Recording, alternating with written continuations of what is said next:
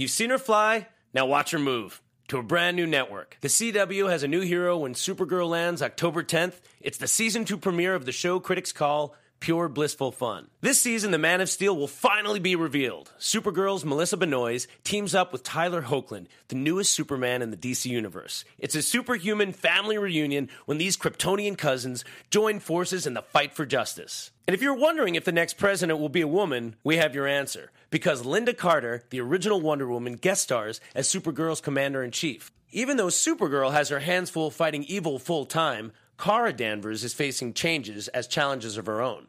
She knows what it takes to be a hero, but Kara is trying to figure out how to fit in with the human race while taking on a new job, new friends, and a new love who's out of this world. An evil corporate empire will rise that bears the name of an age old nemesis, Luthor. Supergirl and Superman come face to face with Lex Luthor's next of kin, Lillian and Lena. And as you might suspect, the Luthor family shares a passion for power that can only be satisfied by a different kind of green kryptonite. Supergirl. All new episodes starting Monday, October 10th, now only on the CW. Hello, it's Friday, October the 7th, 2016. I'm Simon Thompson. Jeff is away this week, so I'm in the hot seat. We're going to be talking about the week's big releases on the show. We're going to be talking about Mulan, the live action version from Disney. Harry Potter is back in cinemas. Gears of War is going to be a movie. And movies get titles, which is handy if you're a film, because then people know what to say when they're buying a ticket. Stay tuned. Welcome to Popcorn Talk, featuring movie discussion, news, and interviews. Popcorn Talk, we talk movies. And now, here's Popcorn Talks Meet the Movie Press. Welcome back. It's another show. As I say, it's October the 7th, 2016, in, let me just.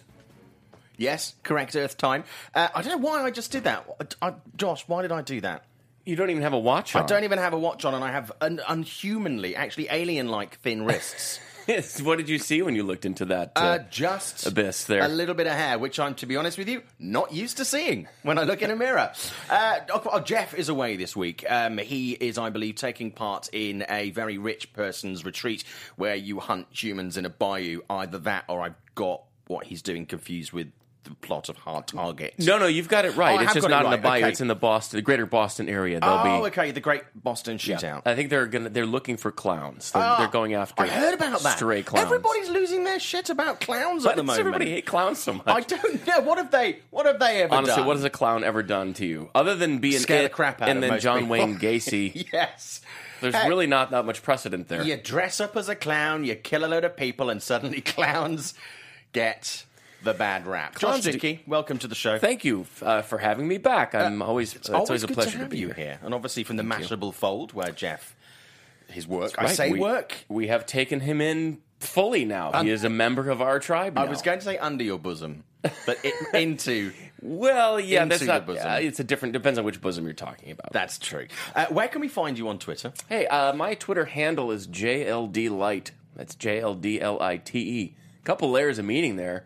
D Light, Yes. but JLD Light. Or Gilles de Lete. Which is a bit French. Uh, okay, uh, we have a lot to get through today. I already read you the list of what I'd like to talk about, and there is Ain't no way we're getting through all that stuff. That's Ain't a whole, no lot, way. that's a whole lot of movies. Uh, let's talk about the current releases this week. Um, we have not seen it, but Girl on a Train, Jeff went to see for Mashable. His review is now live on the site. Um, what did Jeff think about the film? I did not think he would be a fan. Was he a fan? Boy, he sure did not like that movie very much. Yeah. Uh, his trouble with it, I, which I think is. I mean, first of all, let's just walk it back for a second to all the comparisons to uh, Gone Girl, which everybody's like, it's not Gone Girl. Don't compare it to Gone Girl. It's, It's not like slightly Gone Girl. weird and lazy comparison. It is, but it is just the thing. It's like the demographic. It is the. It hits that weirdness sweet spot where it's like here's this strange movie about this girl who you know she's a little off kilter and she might be the villain, but she might not be the villain, and you don't really know. And the narrator is taking you around in all kinds of crazy directions. I think the problem with it um, as a movie, according to Jeff, again, I did not see this film, and I don't intend to, is that it uh, the mystery just was kind of dopey, and you could kind of see it coming, and the twist really wasn't much of a twist, and you know everything else just seems very silly when you sort of can can look down the road a little bit and be like, oh, okay, we're coming up on that. It's it smacks to me. I mean, I, I read the original book because the the, the the the book that it's based on is based in London. I read it when it came out. It was kind of came out of nowhere as a a book that just came. It's Kaley Cuoco for Priceline. Ready to go to your happy place for a happy price? Well, why didn't you say so? Just download the Priceline app right now and save up to 60% on hotels. So, whether it's Cousin Kevin's Kazoo concert in Kansas City, go Kevin, or Becky's Bachelorette Bash in Bermuda, you never have to miss a trip ever again. So, download the Priceline app today. Your savings are waiting. Go to your happy place for a happy price. Go to your happy price, Priceline. Came onto the scene, didn't get a lot of publicity. Everybody, certainly when I was living in London on the tube, was reading this book. It just became a phenomenon, and then instantly was announced it was going to become a movie. It does not seem to really fit the book particularly well, and obviously, I understand it's sometimes easier to set these things in a different location. But it appears that somewhere along the way, the actual, the really good element of the thriller of the book has kind of been lost. Is it that, or is it the casting that's more of an issue from I don't think the cast is a bad thing. I mean, I you know I think Emily Blunt is pretty well, pretty Yeah. very versatile and pretty well liked. I mean, she's not a she's not a movie ru- ruiner like Amy Adams. But uh, sorry, that's a very it's a very personal and very unpopular opinion that Amy Adams is a movie ruiner. Um, Have you seen so Arrival? Let's not. No, I haven't Okay, okay. Well, we can talk about that another time. I'm sure she's fine. She's probably a very lovely person. I just don't want to see her in a movie. I uh, I think that it's uh, I think just the story elements just didn't work out for it. Yeah. Which is you know look this is a this is a pulp movie. Let's not. i- i- the only reason that Gone Girl was elevated to awards level movie is because you had David Fincher directing you know Ben Affleck, and um, eh, the source material was was maybe even a little better known at least at the time. So I don't think this one was uh, it was ever really expected to be anything just a late year release at a time when people are thirsty for something different. Yeah. and um, you know that that's probably going to make its twenty million in opening weekend and kind of just go from there. It'll be fine. People are worried. I mean, there was there were, were stories this week uh, saying that obviously the the hurricane um, that's hitting America at the moment is going to affect the box office of of this film, and I'm kind of like, I don't. Even if it did stop people on the East Coast going out and seeing a film, I don't think generally across America that would have that much effect on box office. But It it sort of depends. I guess the storm has kind of turned and lessened as they tend to do once Yeah. they come. You know, once they walk up to the line, which is really too bad. I, I wanted to see Florida really get it, but uh, but uh, that's not going to happen now. So uh, if you know Floridians aren't really going to the, I mean, I don't know. You don't hear a whole lot about you know the huge Florida box office. Yeah. Uh, I think that it's going to make a dent in it, just like it always big weather events always do. Yeah. but it, yeah, that's certainly not something that they can point to and be like, well, that's the reason I gone. it was a very tenuous kind of like, well, is it to do with maybe the fact that it's not a particularly good movie? I don't know, but it- it fills a gap in what's in the in the box office right now. Something else that hits this weekend, which I actually forgot was coming out this week until there was a a lot of furore around it. There have been demonstrations outside theatres that have already started showing this. Birth of a Nation, a film that's been talked about for various reasons over the last couple of months. Very delicate topic. This Very is it delicate, not? Yes. yeah. You know, I saw Birth of a Nation back at Sundance for its premiere, and the day before, I think the day of the that premiere was an afternoon premiere. Uh, someone said to me, "This uh, this Nate Parker. Somebody look into Nate Parker's past. This could be a problem for Yeah. him." It. You know, I looked into it then. Uh, lots of us did. Uh, we did not. There was not a lot of talk about it because I think we all sort of thought we were maybe the one who were noticing and thinking about this, but nobody did anything or said anything at the time. By that I mean the the movie press who was in uh, Park City. Until eight months later, and as we all know, uh, Variety and Deadline had had those uh, sort of competing, rhyming uh, Nate Parker stories with uh, interviews with him, and he's only hurt himself since. He refuses to apologize. I think that's what everybody's waiting for him to do. And he's probably never going to do it because I think in his heart of hearts he believes he didn't do anything wrong. That has been his side of the story since the very since the trial itself. And you know he's obviously done a lot of growing and a lot of soul searching. He's not 19 years old anymore. Now the question becomes: Is this going to be a problem for the movie at the box office slash at award season? It's a fluid question. It's a it's a question whose answer has been different at every stage of the way. Yeah. Uh, at this point, I think the biggest problem with film is that it's just not a very good film. Right. People were over the moon about it. They were rapturous about it. At the time, I remember the the credits rolling in uh, the Eccles Theater in Park City and people leaping to their feet and screaming and shouting in full throat, warbling with uh, emotion. And I get it, but the film itself is just not that great. It's okay. I think part of the problem, and as, as part of the film community, I'm as guilty of this uh, as anybody, but I try to, to manage it to a certain extent. We do tend to get a little bit overexcited about films that offer something a bit different when it comes out, whether it's a sci-fi movie. There are people that evangelize and act like it's it's kind of like you're a teenager. It's the first time you've seen a boob. It's like, oh my god, a boob! This is the best bosom ever.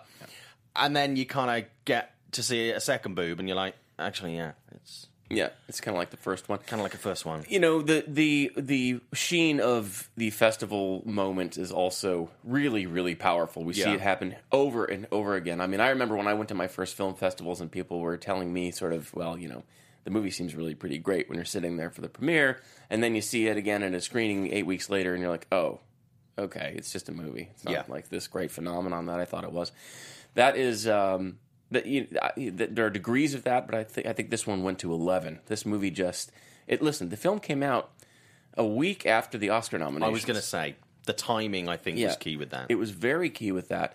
It's again, it's not a bad movie. It just, I, this is going to sound very patronizing, and, and I hope it, eh, I hope it's taken with the spirit eh, with which it is intended. I kind of wish that Nate Parker had made a couple of smaller, maybe less ambitious films because this was his directorial debut yeah, it was his screenwriting debut. Um, and he put a lot of time and energy into it, pulled the money together himself. All the credit is due for that, but it just there's something about it that feels like a first film, and there's it was such on such a limited budget that the scope of it is like this. It's like you see what's in the in the camera, Yeah. and there's nothing around it. There's no additional production value. There's nothing about it. You know, Twelve Years a Slave, which uh, I, I think was a superior movie in a lot of ways, but a big part of the reason was it was as brutal as it was to watch. It was also gorgeous. It was a Yeah. really gorgeous film, um, and had some uh, had some real emotional beats in it. This one feels just a little bit.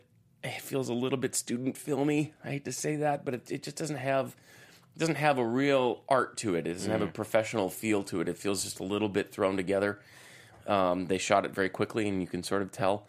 Um, the performances are just sort of okay. It's it's just kind of, it, it you know it feels like maybe like a like an elevated lifetime movie or some original movie uh, and, and it really should have been i mean th- th- this should have been his crowning achievement plus if he makes a couple of smaller films then we get this past business behind him like then we then we reckon with that Yeah. on maybe a film that has a chance at maybe a nomination somewhere not the movie that you're essentially positioning yourself as this is my oscar opus which is what this movie clearly was intended to be So, do you think there'll be an audience for it this weekend? yeah i'll tell you what And who's that audience going to be? when they bought that movie uh, for a record what 16 17 million dollars Yeah, part of that promise was uh, 1500 theaters which is not a wide release but it's not not a wide release. No. that's like a robust you know nationwide considering there are movies that come out on a regular basis that get between four and twenty theaters across the US. that's right. They could have done this as a limited rollout.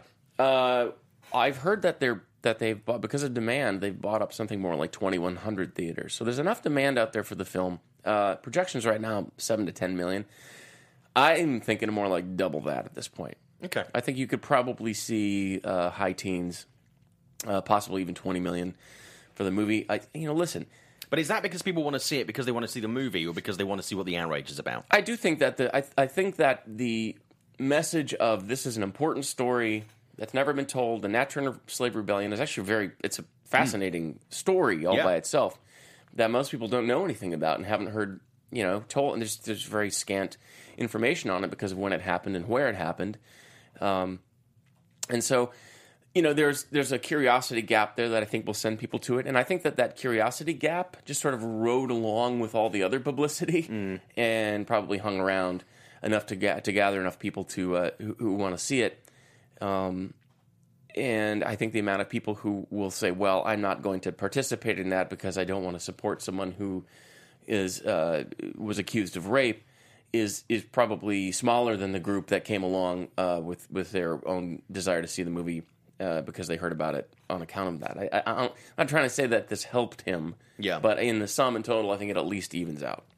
Uh, we were talking about 12 Years a Slave, um, and Dylan in the chat is asking um, if Steve McQueen is going to direct another movie soon. We actually spoke about that on the show last week. He has got another project lined up, and the cast for that is, is phenomenal, includes people like Viola Davis. Um, so, yes, if you want all the information on that, uh, it is in last week's show.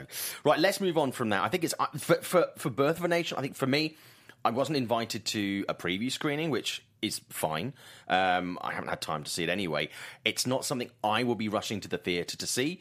It's something I'm going to wait to to come on my HBO Now account in eight months' time, and I'll I'll catch it then. I am interested to see it, but it, it's not a rush out and see in the theatre kind of thing. Yeah, the story itself is very linear, and it's easy to just sort of read the log line and be like, okay, that's the story. Yeah. because that is the story. Uh, do you want to see the details of that filled in? Eh, then that's that's that's what you'll be deciding. You know, come uh, March when you can finally see this thing on Netflix. Talking of Netflix, excellent segue. Thank you. I meant that. totally intended. Uh, Jay Z um, and Netflix possibly on board to do the Lee Daniels Richard Pryor biopic. yeah. Excellent timing, as also. Aside from that being a project that I'm personally very interested in, I, lo- I love the work of Richard Pryor.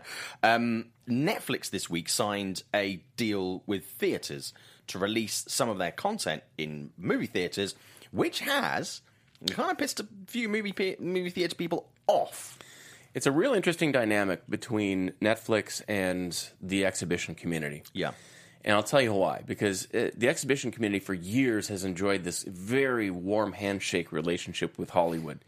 Uh, that is a symbiotic relationship that was uh, forced upon them when uh, the United States government trust busters made that business into two businesses. Yeah. So you've got theaters and you've got the Hollywood studios that supply their product. They go to Vegas once a year. They love each other. Now you've got Netflix kind of hanging around on the outskirts, going, "Well, we're a huge studio too. We've got money enough to make great TV shows. We make we're making movies, including awards movies. So how are we going to show them in theaters? Mostly at this point, you know, last year to uh, get the movie qualified for awards. That was the pr- that was the principal reason they did it. They did that through what was called four walling a theater, which is you buy a certain amount of theaters out uh, just outright. I'm going to buy your theater, and I can. You could show a nudie revue in there if you wanted to. Um, Which y- theatre was this? no, it's not that. That's Oh, not what actually fine. happened. No, damn. They- but you know, you, on, you, you could show cat videos, whatever. It doesn't Yeah. matter. And so, um, you know, and then uh, you you you essentially pay the exhibitor, and then you reap whatever costs that you get back uh, in ticket sales. That's what Amazon has been doing. That's what all these other theaters have been, you know, because the point of, of that is the 90 day window. Yeah. The, the only thing that's keeping the movie business alive, and I'm sorry, but I'm right about this, and I've always been right about it, and I always will be right about it, is the fact that you can only see movies in the movie theater for 90 for a you know a certain amount of time. Yeah. 30 days is acceptable. 90 days, 60 days is like okay. 90 days is what they really want. Um, and they're not getting it from Amazon and Netflix, who are showing these things, you know, day and date in some cases. So this is an interesting deal in that Netflix has gotten to it's a very small theater chain. It's uh, iFlick, I think, or something. Yeah. It's just it's New York and LA.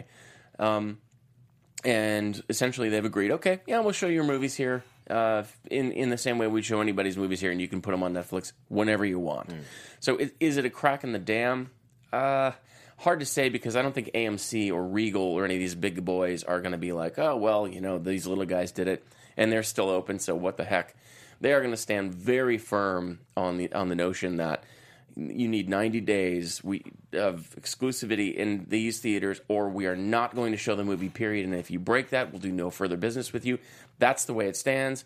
That's the way it's going to be mm. so eh, this is netflix trying to maybe like you know court the nerds on the side of the lunch you know but the cool kids on the on the on the big table are not going to speak to them anytime soon. Well, I've had a really a really interesting conversation recently with, with um, a friend of mine who runs a production company, and they're making films specifically now that are aimed at small theatrical release and then predominantly looking at a VOD distribution model. Mm-hmm. And obviously, at the moment, what they're being offered by Netflix and what they're being offered by Amazon, Amazon, Amazon when they sell something to Amazon, they get a much better financial deal. Netflix is like, well, we can show it on this platform, and we've got all these, we've got more subscribers. If you then start putting theatrical edition as an offering if you're if you're a filmmaker mm-hmm. onto the Netflix stream suddenly even though you've got financial more up front from Amazon you've got theatrical which has a bit more kudos as well if you go with Netflix. So you can sell to Netflix, get the money from that deal, and then get residuals on box office and stuff like that. Well, and really, So there's a- an opportunity for revenue there if you're a filmmaker. there's a lot of optics involved too. Filmmakers are precious, and they like to see their Mm. movies and movie. They don't want to see their you know, name on a marquee, and they want people to go into a movie theater and Yeah. see their movie, even if it's just one person at three o'clock on a Tuesday afternoon. And they can't get the screen space and say The Grove because they're all showing That's- Don't Breathe or whatever. That's right. Yeah. Uh, so, but no, Amazon has done this too, and I actually reported on this earlier in the year where they have they haven't done it yet, but they plan to, Hmm. in some cases, honor the long window, so that they can put their movie into theaters. Major chains, Manchester by the Sea, for instance, Yeah. is going to be one of these. Yeah. Um, because they're going to make a, a, a serious awards push for that movie when it comes out, and yeah, it won't come to Amazon Prime until 90 days later, which how do Prime customers feel about that? It's certainly, you know, you, you you're shifting around the, the balance knobs here and there, and you know, somebody's somebody's getting disservice. Um, but I think that uh, I think that you'll actually see. I think Amazon will run ahead of Netflix right for the for the coming future in terms of being friendly with theater chains and doing what they want them to do.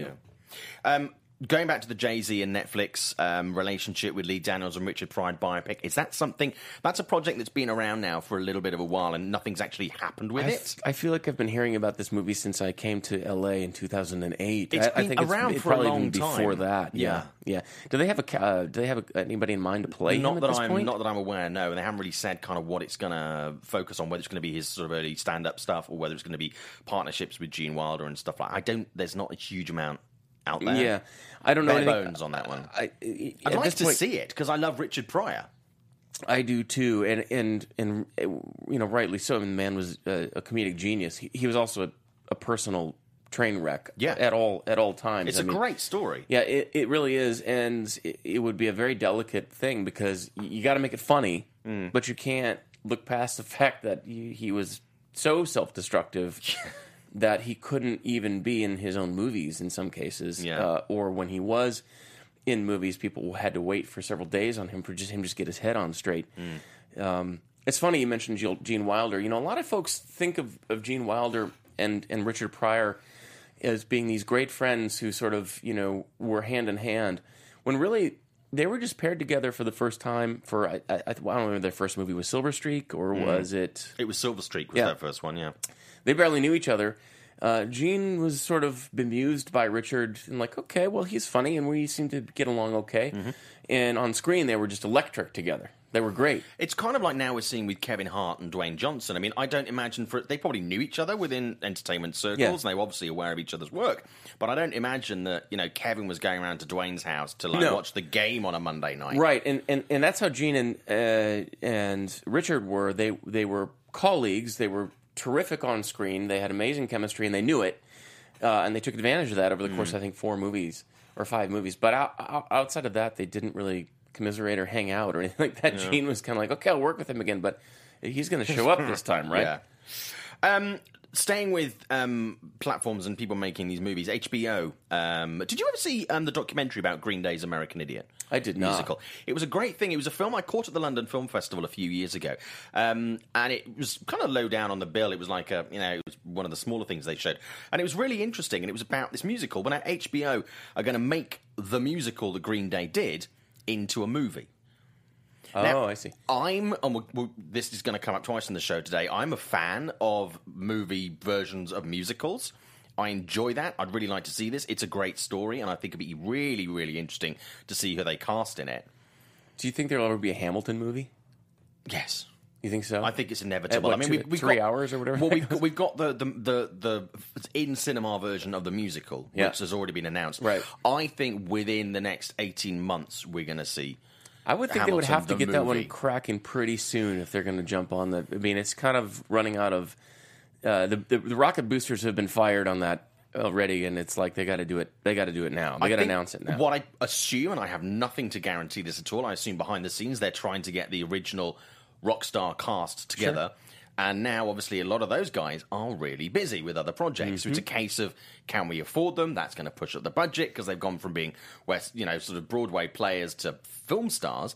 And are they available? And there's all these factors now. So they might be deciding how long are we going to stay along that line and try and get the original cast, or just go, let's just cast Diego Boneta in the role. Do you know what I mean? I'm kind of like I because think you have to have Lin Manuel in the in the lead. I would think you would have to, but Hollywood doesn't Yeah, always they- listen. they- that's true. They- they, they kind of do their own thing. And hey, anything with Diego Boneta in, I'm absolutely fine with that. I'm a big fan of Rock of Ages, Sure, why not? Which we'll get to later. Um, Ocean's Eight this week, a film that's been talked about a lot, and we talked about it on the show. It's an amazing cast. Uh, has got a summer release date.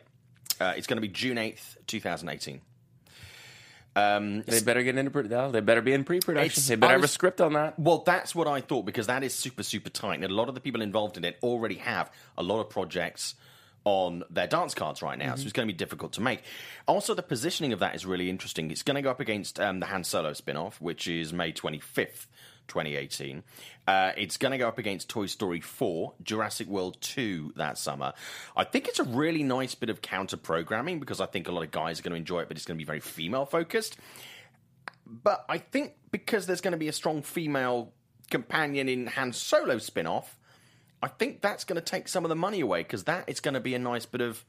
Are they going in the same weekend? Is that is that the same No, May it's going to be Han Solo spin off's going to come out May 25th. Then two weeks later, it's going to be Ocean's uh, 8. I see. And then the dates around Toy Story 4 and Jurassic Park 2 are going to kind of follow on. Well, we're finally going to have a good. We're going to have a good. It just sounds to me like we're going to have finally have a good summer for movies because this one stunk. it's terrible. This one was really, really bad. But I think a lot of years now we look at them and go, oh, next year's going to be great. And it's like, well, that stunk. Yeah, that's there. It comes. We're getting it comes more and of goes. those It's- than we used to. It's been like a bad three year run. Yeah. I know, I know a lot of people disagree with me on this, but I also this is another case where I'm like I know I'm right because I just look at the numbers and I look at the movies. It the, even the Oscar race is very very thin this year, and it's been that way for a few years. Um, it is very cyclical, and it just does feel like we have a couple of years coming up where it's going to be really great. We Mm. when when the Marvel stuff is all coming to a head. I think 2017 and, and the Star Wars stuff now really rolling up. Yeah. 2017, 2018, 2019, 2020 is. Uh, I think things are going to really return to form. And I'm not talking about box office. I'm just talking about quality. I'm talking about like every weekend feeling like you got to go out to the movie theater. Yeah. Todd in the chat is saying, don't go up against Star Wars ever, which I would have said was a really valid point until about three or four weeks ago. Disney were kind of like, Rogue One, we're kind of, we think we, it's going to do well. It's not going to do Force Awakens numbers. That's not what we're really It looking better at. not do Force Awakens numbers. I mean, that would then they would have undersold Force Awakens. Yes, exactly.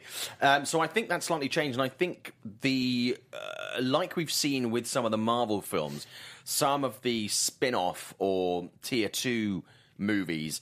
Which have been Marvel and part of the bigger Marvel universe and have had a lot of stuff behind them to, to market them and push them, just have been that kind of, they've been the next level down. So I think the Han Solo movie, which I think will do very well, These are still hundred million dollar movies. It- they yeah. absolutely are. They're opening to hundred million dollars. yeah, they're, but they're opening, but I don't think the, the finish is going to be yeah, they're not going to be a billion dollars. No. uh, worldwide. 700, 800,000. Which is fine for those Which movies. is very good for those. That's great. Um, even after you take off the marketing costs, which I know Jeff is very keen to talk about, um, I think they're going to do fine. So I think there's going to be enough money to go round there. But I think as positioning, that's a really smart move. Um, Sandra Bullock turns out now is going to be the sister of Danny Ocean. Okay, Which I'm I- into it. Yeah, well, I'm kind of open to that. I would have liked it if she was a spurned lover of Danny Ocean. Yeah. Because I think rather than A sister, bit, yeah, yeah, a little bit more, a little bit more friction there. it's kind hey, of like listen, Spider Girl. I'm just glad that Spider-Man. I'm just glad that finally, after all these years, the female heist high wire act thieves Yeah. of the world are finally being represented on screen. That's all I'm saying. I'm just- a- it's been a long time. highly, highly neglected area of Hollywood. Uh, other female casting this week: uh, Emily Mortimer uh, joins the Mary Poppins Returns movie as Jane Banks. Now, I hate Mary Poppins. Why do you? I thought just. I Is that why you moved here? yes, every single day in London, I was reminded of that goddamn movie. No, just when people just- talk, I'm reminded of that movie. I've movie. tried to watch it several times, and I just get about an hour into it, and I'm like, Jesus Christ, I hate this movie. I don't know what it is, and I know there's a lot of love for that. I There mean, wasn't I'm- a lot of love for it when it came out. I mean, that those those films were a little bit dated at Yeah. at the time. Yeah. That that and Sound of Music were not beloved when they No. when they came out. People were like, "What is this? This Yeah. is campy and weird." We're we're onto something else. But they've with time in We've a bit of a learned to love patina, we've learned to love them. Yeah. Yes. I The movie, though, Mary Poppins Returns, I'm actually more interested in. Maybe. I mean, here's the okay. Here's a larger point, and I, and I've got Jeff writing about this, so I don't want to spoil the spoil it too much. But Okay. Disney is absolutely burning through its IP right now. They are torching everything. They are they've gone in the closet, Hmm. ripped everything out, thrown it in a pile, and setting it on fire. I'm I'm telling you, what are they going to do in five years? What is Disney's slate going to be in five years? They finally pulled out Mulan and said Yes. we're doing that for sure. 2018, that's going to be. So that's basically uh, Did Mulan need a live action remake? It does when when these movies are are making eight hundred to nine hundred million dollars worldwide. But I when mean, are they going to stop? Is it going to be Sword and the Stone, Fox and the Hound? I, that's what I'm saying. Like in three or four years, what are they going to announce? that there's nothing left. Kevin Hart is the Fox. Dwayne Johnson is the. Ha- oh shit! I like that idea. I actually kind of like that. I kind of like that. Yeah.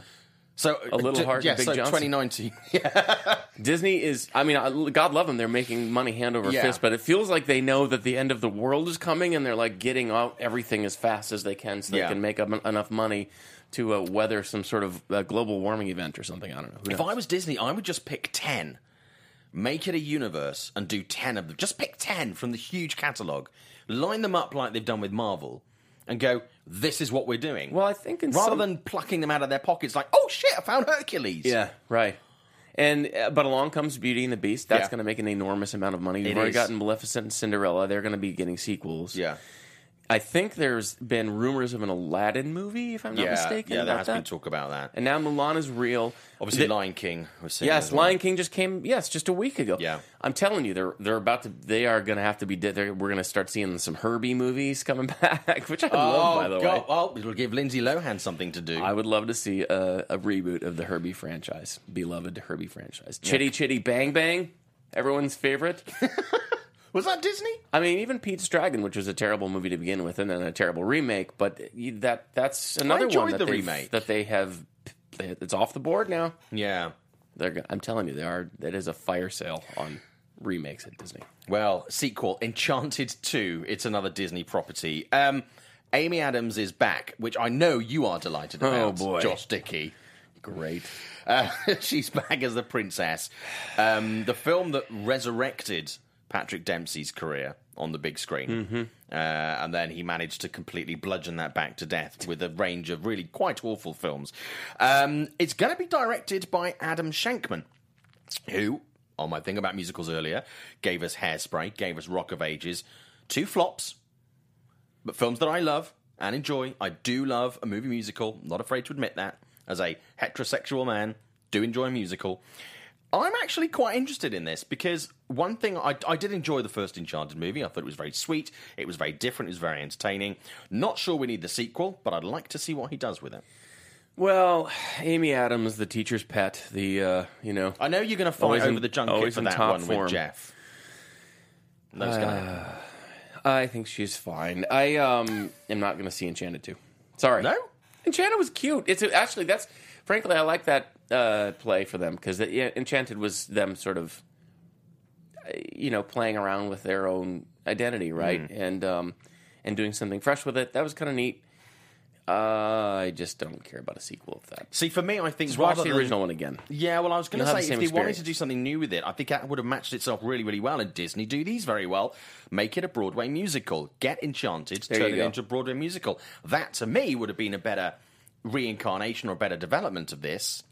And if you wanted Adam Shankman to do it, he's got musical experience. He could have done that really, really nicely on the stage. There's a If lot of great stuff. If you look at the numbers on like the Lion King musical, what that thing has, the money that that thing has made, yeah.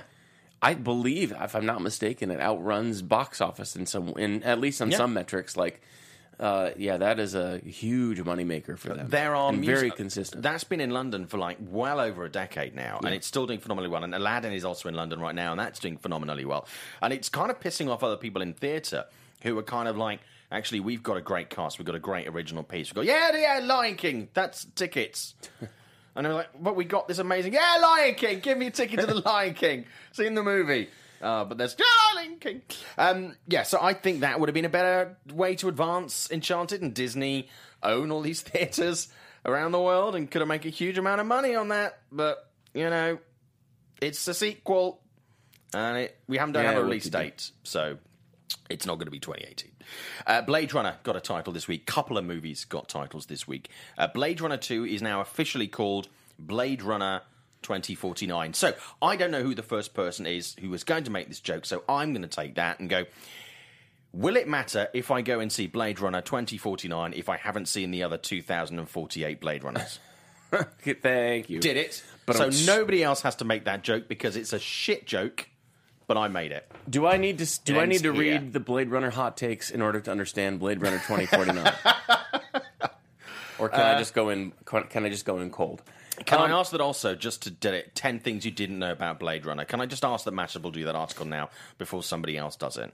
Ten I, I thought we I thought everyone knew everything about Blade Runner. Here's what the was- cast of Blade Runner looked like now. I hate those articles. They anger me. This is going to be like half a dozen tombstones. Yeah, yeah. Here, here lies the career of Rutger Hauer. yeah. Uh, all right, I'm going to admit something here, and I, I could Okay. get I could get uh, the pitchforks and torches out for this. So uh, so get ready. Uh, they might be at the door any minute. I have never been able to get through the original Blade Runner.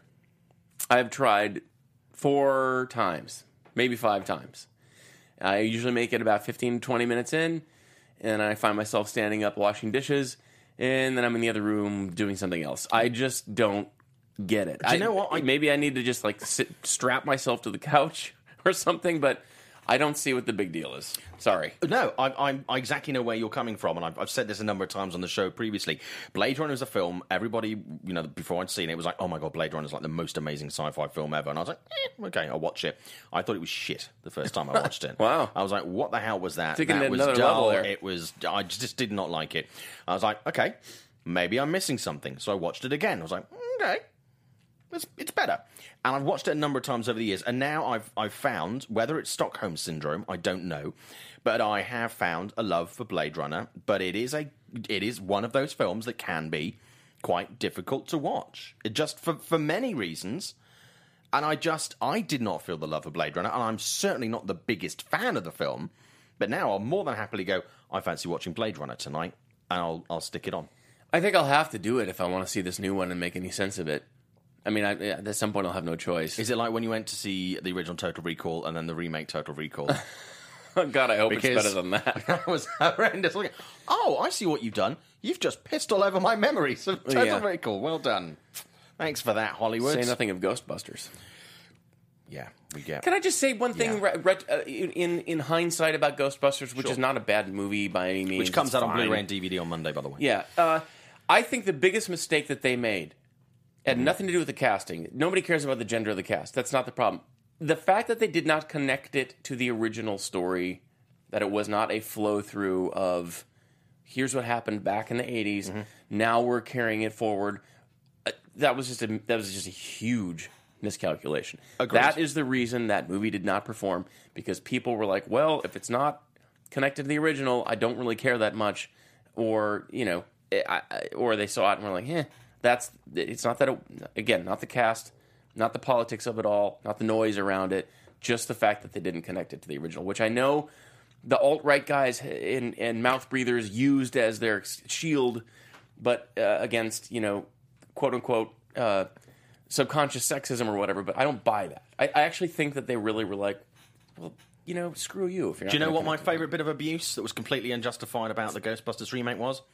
Uh, I saw someone online going, "Can't believe they've just put a black Ghostbuster in there." And I'm like, you know, you know, there was a black Ghostbuster in the first film, right? great. And they were like, "Oh shit, yeah, That's pretty great. forgot about that." Great argument, bro. Well done. Nice work. Uh, Gears of War movie in development at Universal. This current trend for video games becoming big budget movies continues, and I know of at least two other studios that have at least two other properties that they are looking to turn into um, movies at the moment, right now, various budget levels. That is a precarious. Gears of Wire. War, does it have the love? I think it's. I mean, it's a pretty big game. But Yeah. The problem is that these games tend But, to but a big game does not a movie make. Well, also like World of Warcraft peaks out huge. It's huge in what 2006, Yeah. 2007. Yeah. So they're like, shoot, we got to get a movie going on this. By the time they finally develop and get it on the screen, it's it's six, eight years later. Mm. Now World of Warcraft is played by a third of as many people as were playing it at the time. Yeah. I, it's just a weird cycle to follow. You you can't make a movie fast enough to hit the peaks of these. I mean, what about Overwatch? Overwatch just came out what in May Yeah. and is enormous already. In, in, in like the esports players are starting to catch on to it, and suddenly it's the thing that everyone's playing. Okay, well, how fast can you make an Overwatch movie? Because mm-hmm. you, if you really want that to be a hit, that should be coming out next summer. Are we going to get to that point that we did a couple of years ago with things with, with I say things like books? I mean books where people are making the movie and writing the book at the same time. Oh, wow, I mean that's a good question. so it's kind of like it's almost like a reverse adaptation. It's Yeah. like when you know when we grew up, it was like here's a Star Wars book, an adaptation from the movie, and Yeah. it's like we're almost going back to that now. Where it's Somebody like, just took- let's took put a it- game and create a huge marketable thing. Uh, Right. Well, I guess Somebody- how that's Transformers started. so- Somebody had an author the shooting script and said, "Make this into a movie." That's how that was done in the old days. Yeah. You mean so? You're asking whether video games and movies could sort of come up together? yeah. I mean, I guess the problem with that is that you don't know what's going to really hit. I mean, if you think about the amount of energy that was put behind Titanfall Yeah. uh, or Destiny, Yeah. which yeah, before they launched, you could look at that and be like, "This is going to be the next big, big thing. This should be a movie. Let's get this going." You know, those those games didn't really take off. Did anybody say that about Angry Birds? I mean, that came out what? Eight, it's five years after Angry Birds was massive. I I'd thought go that- into Ralph's and I'd see the, the, the cartoon Angry Birds DVDs like the one dollar at the that checkout. that movie was as good as an Angry Birds movie. This is what I said could, Could possibly be. That's all I'm going to say about that. I'm still amazing that they did not use that quote from Mashable on the poster. It's as good as it could be. It's as good as it could possibly be. Uh, okay, let's move on. Han Solo spin off. Um, three female possible candidates for the companion. I use that Mm-hmm. Yeah. role, the female lead. Um, obviously, Han Solo, it's a Han Solo film, so he's going to take top billing. Um, Tessa Thompson. I love her. Yeah, great. Selma, Creed, really, really good. She's great. Um, Zoe Kravitz, dope, fantastic beasts. Love her too. Really good. Outsider, Naomi Scott, who was in The Martian and is in next summer's Power Rangers movie. Wouldn't know her if she walked in the door. No. But I've, I've looked at their pictures. That sounded creepy. Um, but I looked at them online. They all. I've looked at their pictures. They are all very attractive ladies. Um, I think they would all fit very well. I looking at just looking at who would look good opposite Han Solo. They would all really, really nicely work Yeah, and clearly visually as they're pairing. They're playing. Uh, I don't know her name, but his wife from the comics, I guess. yeah. Uh, so, or or at one point they were married somewhere, and then we're estranged. And now she's back, and now he's in trouble. Yeah. It's basically it's basically like many To the moon, hand to the moon. Um, yeah, sure. Why not? I don't know. I mean, eh, I'll, can I just again? I hate to derail this into a bigger point. Amy Adams is also up front. I'm She's not. just, I've just you know, like Seriously, Amy I mean, Adams. I think I think your hate for Amy Adams has gone so so far around. I think you actually are disguising a love. Is she really raising? Is she really raising her hand again? Is she really volunteering again to go solve this problem at the chalkboard? Um, I don't. I don't like this trend of prequelizing. I don't care about what happened before. I don't need you to connect and go. I don't want to see the Kessel Run. I don't. I like my version of the Kessel Run. That's been in my head since I was four years old in 1977. That doesn't make a theme park ride, though. How are you going to make a theme park ride? I just it's think in your that. head. Yeah, I, I, I, can't market that. I think that audiences and the studios are very complicit in this. Mm-hmm. They they want those gaps filled in. They're going to gobble it up and eat it up. Yeah. There's no mystery anymore. There's no like that was one of the one of the listen. One of the reasons that Star Wars worked, the original Star Wars, Mm. was because they treated it as if it was just you're just dropping in on the middle of the sequelized movie. Yeah. There's no, you know, you, you they talk about stuff and you're like, I don't know what this even is. What are we? It doesn't matter. You don't need to know that. That you're still getting the central story. The spirit of it was that you that there was mystery around all these different things, and there's just no mystery anymore. We're filling everything in. Yeah. You're coloring in the entire book. There's nothing left to the imagination. I like Alden Ehrenreich. I think he's great. I like Han Solo. I relate to him on many levels. Do I want to see a Han Solo movie? No, I really don't. well, it's coming, Josh. I really, really don't want to Yeah. see it. I, I actually have said this before, and I'll say it now again. I'm going to see Rogue One because I'm kind of interested in like mm. where that goes. Then I might be tap. I might tap out Okay. on Star Wars. I just could be tapped out. That's good. I'm done. We've got five minutes left on the show, so a few things to run through. Um, very quickly, Ben Affleck's um, Live by Night getting an awards season friendly release date, January 13. Um, it's a movie I'm genuinely quite excited about. I like the cast, I like his style, I like the idea that it's another Dennis Lehane novel adaptation. I have lost track of Ben. I think Ben Ben Affleck has about eleven movies right now, He's- and they're yeah, all coming out insanely busy. around the Yeah. end of the year, and they're not. I don't know, man. That probably Uh, explains why he hasn't wanted to go out for a Is this beer the with one? us. Is Live by Night the one where he's a gangster in the Yeah. 30s or whatever? Yeah. So the trailer just came out. Yeah. Maybe it's great. I don't know. Ben Affleck is great. He's he's a terrific filmmaker. Uh, I just he's doing so many things that I don't I can't keep track of it. Yeah. Uh, Wolverine 3, we were talking about films getting titles. That got a title this week. It's going to be called Logan. Yeah, that's a poster. Uh, that's a. I think that's kind of a neat nod to fans. Yeah. Uh, because if you don't stick the word Wolverine on there, uh, I think It's sticking sell it. Wolverine on a Wolverine movie has kind of been a bad thing for the last two or three movies. maybe. But I wouldn't be surprised if they if this one you know winds up being retitled Logan colon Wolverine's Last Stand or something with. Yeah. Like just calling it Logan is cool. Just but so you have to be a, people- yeah, you've got like I think that, that I think there's some some executives going to get nervous about that somewhere along the way, and they're going to Yeah. Um, flip it. Mark my words. Jackman says it's going to have a very different tone. So I'm going for slapstick comedy. I'm, I hope so. I would love to see. Wolverine brings the lols. A, I'd love to see a mad. About a madcap wacky race? Why I uh, we talk about all the Harry Potter films are coming back into cinemas and IMAX uh, in theaters across the US and around the world, October 13th. I don't need to see the other Harry Potter movies. It's, it's, it's quite funny for me because uh, Warner have been been so keen to express that Fantastic Beasts is in the Harry Potter universe, but it's not a Harry Potter sequel or tie-on. It's something very different, and yet still decide to release all the Harry Potter movies back in theaters. So everybody's, oh, it's Harry Potter. It's not Harry Potter. Here are the Harry Potter films again. the original Harry Potter movie was one of the very few movies that I've actually walked out on halfway through. It's not a great film. It's very poor. It was, it was very janky. It didn't look good, and I had just read the book, and it was like beat for beat the book. Yeah. and I was like, well, I don't need to sit here any further. I'm hungry. Let's get out of here. Because my wife and I at the time, we both had just read the book. We liked the book, and then Yeah. we walked out of the movie because it was boring. I don't care. I don't get it. I don't get it. I, I don't get this one. And, and Fantastic Beasts looks very dead behind the eyes to me. You see, I thought that, but I saw the last trailer a couple of weeks ago, and I'm actually now quite intrigued by it. So, but I like, will I, like the Davids. I like Eddie. I, you know, I, it's it's going to be quite fun, I think. But I will check it out It in won't be for deference to. Eddie Redmayne, who I, who I very much like. Even when even bad Eddie Redmayne is pretty great. respective of what we think, it's gonna it's gonna go bananas at Oh, the box sure, office. of course. Uh, back to Affleck. Batman got revealed as the Batman this week. Oh, is that right? That's the title. I missed that. So They're hi- calling his, it the Batman. Okay. Um, I spoke to J.K. Simmons about this this week. I did a, a piece for Forbes with him about a new film, The Late Bloomer, that he's got coming out uh, this week in theaters. It's a small comedy directed by Kevin. Mm-hmm. Did you see his giant guns when you were hanging I, out? I did not know. I didn't ask him to take his shirt off. That's too I thought bad. that might have been a bit awkward.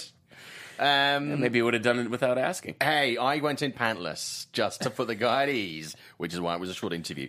And he was saying that everybody wants to know so much about his Commissioner Gordon role in Mm-hmm. The Batman and in Justice League that he's kind of like, dude, don't spoil every movie. You don't need to know every detail. We've talked about this on the show before, but he was like, I don't get why everybody has to know everything these days. Go and see a movie and don't know everything, and then you might enjoy it a bit more. I think he's got a valid point. We are kind of inside the bubble on that. I mean, we, we kind of have to know everything that everybody else knows. Yeah. Uh, I think that your average human being out there, And if we don't do it, someone else will do it. proof of this is when you go to a movie where you've seen the trailer a thousand times, Mm-hmm. and th- and there's a there's a humor beat, and like the audience erupts in laughter, and you're like, haven't we seen this a thousand times? Mm. And then you realize, oh, these people have not seen this movie, this trailer a thousand times. They've not written four stories about it. They've Yeah. not been to the junket. They've yeah, so. It is easy for us to start to think that everything is getting spoiled, and but I think that your average human being Doesn't connect to it. the same way usually, yeah, we do. usually has a pretty fresh experience of the movie theater. Uh, finally, today, I did an interview with the Soska sisters this week because their season two of Hellevator is on GSN. Have you seen that game show? I don't even recognize those as English words. Okay.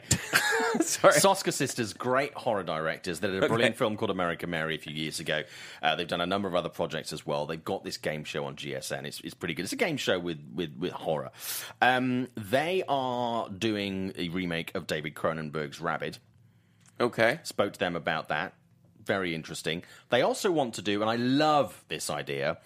They want to do. They're big Cronenberg fans, and they're Canadian. They want to do a remake of Dead Ringers but the lead protagonists would be female proctologists, and they want the Olsen twins Never. to, to play. Of so it would be directed by twins. The Olsen twins are these crazy bum doctors. Yeah. I like that. Uh, it's never going to happen. I don't think the Olsen twins would go for it, It's Never going to happen. but I would totally watch that. And there's also a movie they're about to announce very soon, which I know what it is. I'm, I can't tell anyone about it. Um, that they're working on at the moment, which is going to be really super cool, and it's going to put them on the studio map. I think. So that is very exciting. That's going to be announced in the next few weeks. Um, so I think that's it. It's uh, it, it's it's the time. We actually It's got through over. that whole list. I don't believe it. we got believe through it. the whole list. We were talking fast. Yeah, we didn't get through all the projects that uh, Dwayne Johnson and the uh, and uh, and Kevin Hart have signed up for this week. um, they are actually called me and offered to do my grocery shopping this week because apparently I hadn't done that, so Oh. they're doing that together this week. That's great. which is nice because they're bros. Uh, in or- yeah, your your grocery list requires a little heart a big Johnson. It, it it does. That's still my favorite tagline of the year. Um, other things before we go. If you haven't seen the trailer for uh, Get Out, Jordan Peele's horror movie, do check that out online. yeah, that looks pretty awesome. Yeah, um, and also the the Mark Wahlberg um, Boston Marathon bombing movie is one of the most affecting trailers I've seen recently. So do make sure that you go and see that I one. don't get it. Why did he and Berg make those movies back to back? It feels like the same I'm not movie. quite sure. I'm not quite sure, but it looks really, really good in the trailer. So if you're looking for trailers to watch this weekend, then I suggest checking both of those out. Uh, Josh Dickey from Mashable, thank you very much Hey, for joining me. us on the show this Thanks week. Thanks for having me. It's always fun to come all the way out here to Where Sherman Oaks people or find you on, on Twitter? I'm at JLD Light. JLD are my initials. Yeah, and light, is just a funny way of spelling light. Yeah, JLD L I T. It's a great story. Thank you very I much. always I'll love that tell it any story. time. Thank you very much. Uh, I'm going to be back in the co-host seat next week. Jeff is going to be in this week. Uh, ha- Jess seat. This seat, say it, seat. Uh, and uh, until then, have a great week. Uh, watch loads of movies and contact us online. Like, share, and do everything on iTunes and YouTube and tell everybody about the show because without an audience, it's kind of pointless. Take care. From producers Maria Menounos, Kevin Undergaro, Phil Svitek, and the entire Popcorn Talk Network, we would like to thank you for tuning in. For questions or comments, be sure to visit popcorntalk.com. I'm Sir Richard Wentworth, and this has been a presentation of the Popcorn Talk Network. The views expressed herein are those of the hosts only and do not necessarily reflect the views of the Popcorn Talk Network or its owners or principals.